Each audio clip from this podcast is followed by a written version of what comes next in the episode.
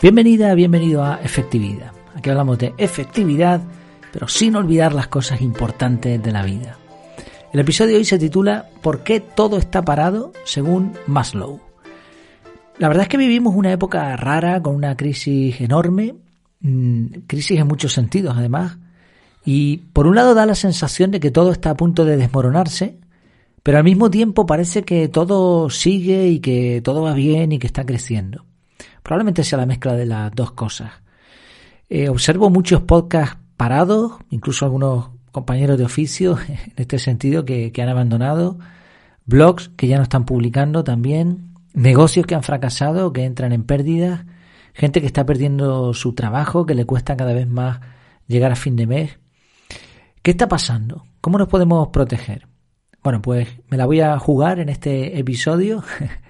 eh, lo que he hecho es, bueno, llevo un tiempo pensándolo, de hecho, y hemos tratado este tema de pasada en, en algunos episodios anteriores, y lo que he hecho ha sido buscar información y mezclarlo todo con mi propia opinión al respecto, y voy a hablar en voz alta, por decirlo así. Voy a expresar lo que, lo que opino, o por lo menos parte de lo que opino, de, que, de qué puede ser la razón de lo que está sucediendo, a, no a nivel macro, eh, a nivel un poco más personal. Sí, me la voy a jugar y, por supuesto, abro debate. Y hablando de eso, eh, casualidad, estaba conversando ahora con, con mi mujer sobre el episodio de ayer en el que hablaba de los sabelotodos y se generó un debate muy interesante en el canal de Telegram. Si no estás ahí, te animo a que, a que estés y a que participes, porque eh, sinceramente no, no me cuesta ningún trabajo eh, rectificar o añadir puntos interesantes o puntos que a lo mejor se me quedaron o que no supe expresar bien o que me equivoqué en alguno. No me cuesta ningún trabajo añadirlo y por eso, pues, adelante, ¿eh? No, no tengo ningún problema en que alguien diga, oye, pues no, te, no tienes razón por esto, por esto. Bueno, no, no podemos estar todos de acuerdo al cien por ciento, pero en la mezcla es donde se aprende. Así que échale un vistazo porque hubo algunos comentarios muy interesantes en el canal de Telegram. Y hoy espero que con este episodio también, porque va a ser algo no polémico, pero sí que toca algunos puntos que pueden quizá molestar o que alguien igual no esté de acuerdo.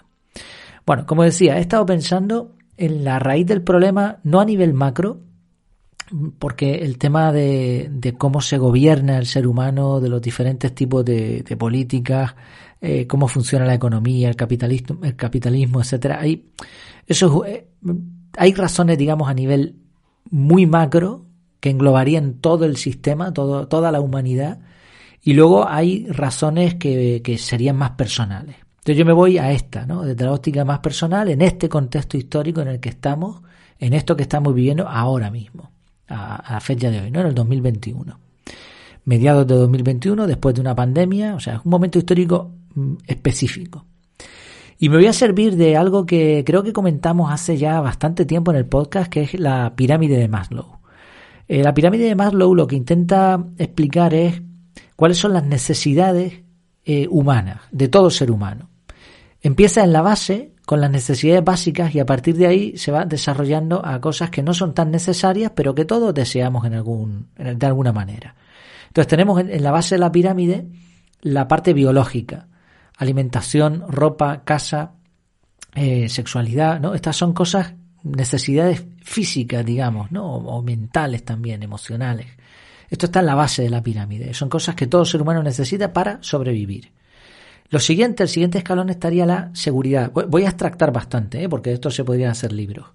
La segunda parte de la pirámide sería la seguridad, que sería tener tranquilidad, poder defenderte de un ataque, tener ya no solo una casa o una ropa, sino estar más o menos cómodo en este sentido, de tal manera que puedas vivir con cierta eh, tranquilidad por las noches. Tercer escalón de la pirámide, pertenencia, sentido de pertenencia. Ya no solo tenemos cubiertas las necesidades básicas, no solo nos sentimos seguros, sino que ahora pertenecemos a un grupo de personas. Ya no somos un ser humano individual, un individuo, sino que, que estamos junto con un grupo con el que nos relacionamos y con el que coincidimos. Y esto envuelve ya que hay diferentes grupos, ¿no? El cuarto sería, el cuarto escalón sería el reconocimiento. Reconocimiento exterior, principalmente, que te valoren por lo que eres o por lo que haces. Esto ya, ya entramos en, fíjate cómo entramos ya en temas psicológicos, en temas casi casi emocional, virtual, podríamos decir, ya no son cosas tangibles, ¿no? Y llegamos al último escalón, la cúspide de la pirámide, que sería la autorrealización. Y aquí ya entrarían pues, los, los hobbies, el emprendimiento, el autoempleo, el sentirse uno realizado. Bueno, básicamente está la pirámide de Maslow. Hay algunas críticas a este modelo, pero yo creo que para entender muchas cosas es muy interesante estudiar esta pirámide con matices, por supuesto. De hecho, hay algunas variaciones muy interesantes que quitan, tachan todo esto de autorrealización, reconocimiento, pertenencia y ponen wifi, internet, ¿no? Bueno, todo, cada cual sabe sus necesidades.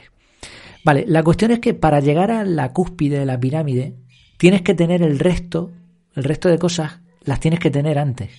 No puedes llegar a la autorrealización si no tienes las necesidades biológicas cubiertas, ¿no?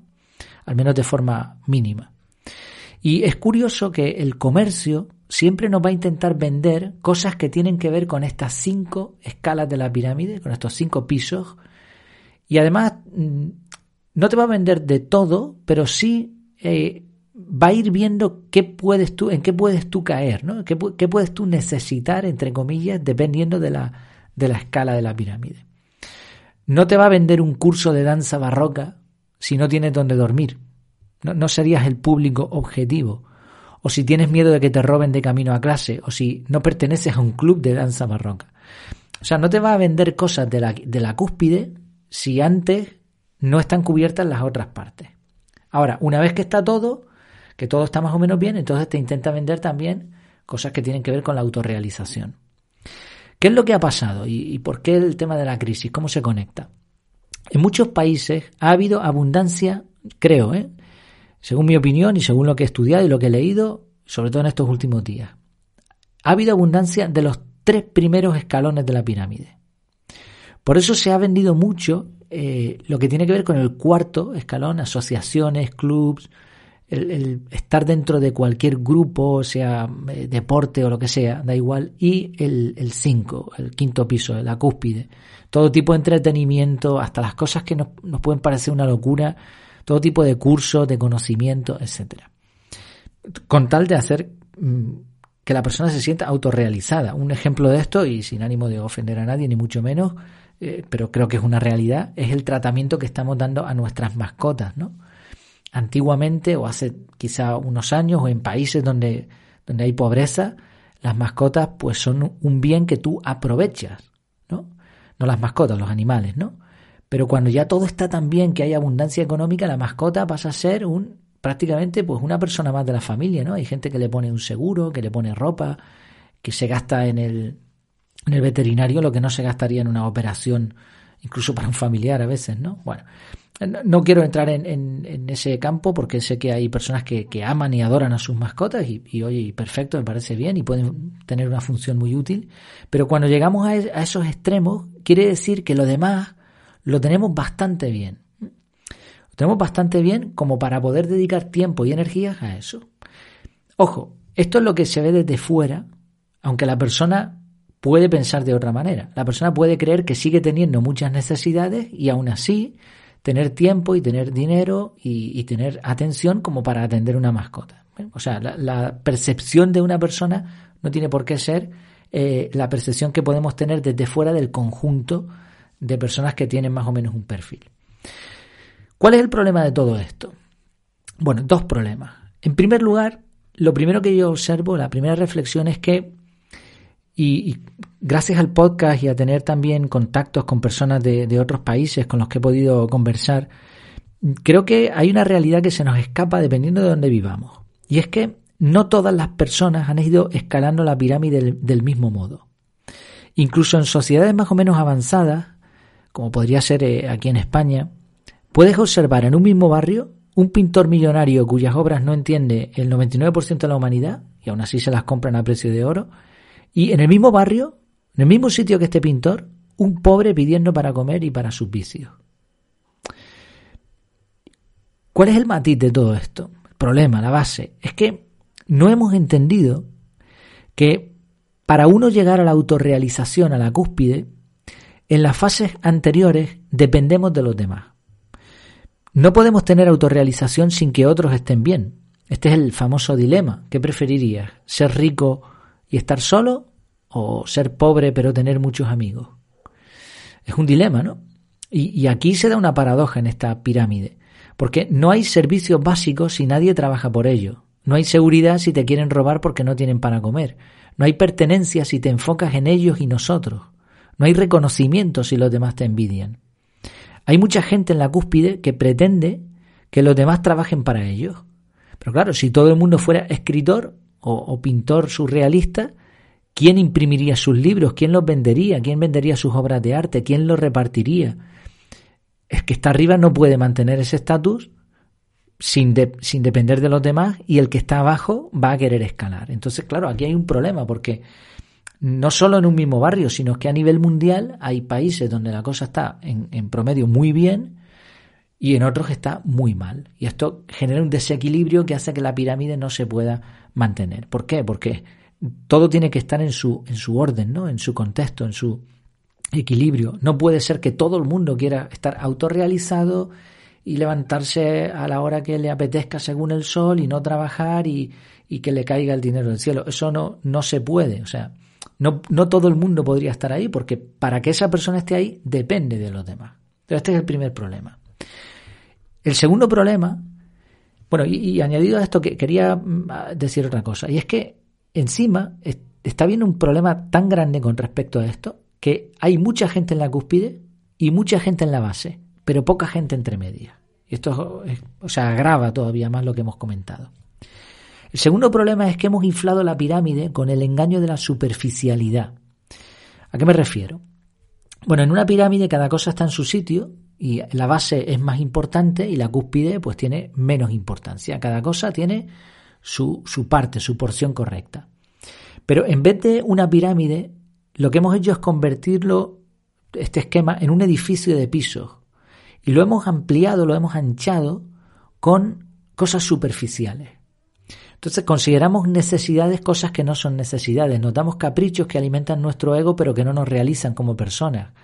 Eh, tenemos sentido de pertenencia gracias a redes sociales con personas que no conocemos, eh, con una necesidad excesiva de un reconocimiento virtual inexistente.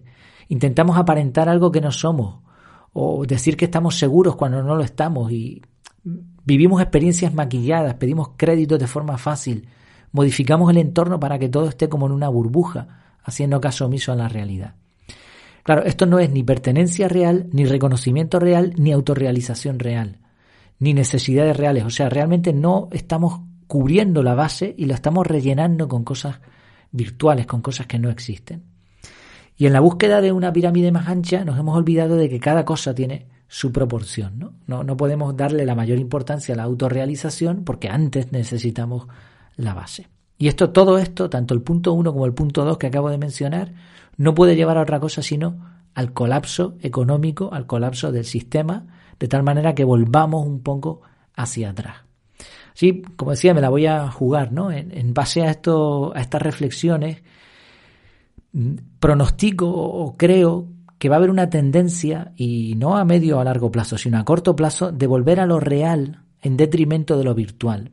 Criptomonedas que no ofrecen nada de valor, cursos online que no son sino humo, mentoría de, de gente que no te ayuda, sino que lo único que quiere es tu dinero, los N F Ts, el metaverso, o sea, todo este tipo de servicios que realmente no son tan necesarios eh, van a tener, van a pasar a ser prescindibles.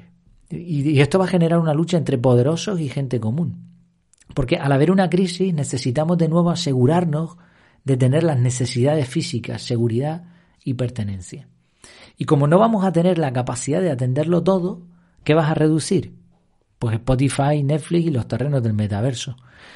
Ojo, no digo que esto no llegue a funcionar en un futuro ni que no tenga su lugar, pero creo que ahora mismo, con gente guerreando, con gente pasando hambre, con, o sea, creo con, con los tipos de interés subiendo, ¿no? Con las criptomonedas cayendo, con todo esto, el preocuparse ahora de si tengo más o menos datos de Netflix puede ser que no esté en el contexto adecuado y que pocas personas puedan preocuparse ahora mismo por eso. Creo que esto eh, puede ser la razón de por qué algunos podcasts paran, algunos blogs eh, pues lo dejan, eh, empresas sobre todo online, de, gente deja de emprender, etcétera, etcétera, ¿no? ¿Por qué? Porque ahora estamos preocupados por otras cosas, otras cosas que son mucho más reales.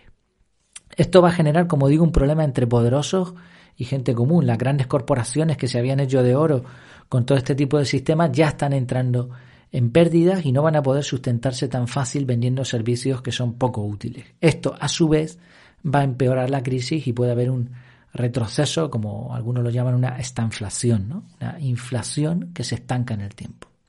Sí, aviso a navegantes.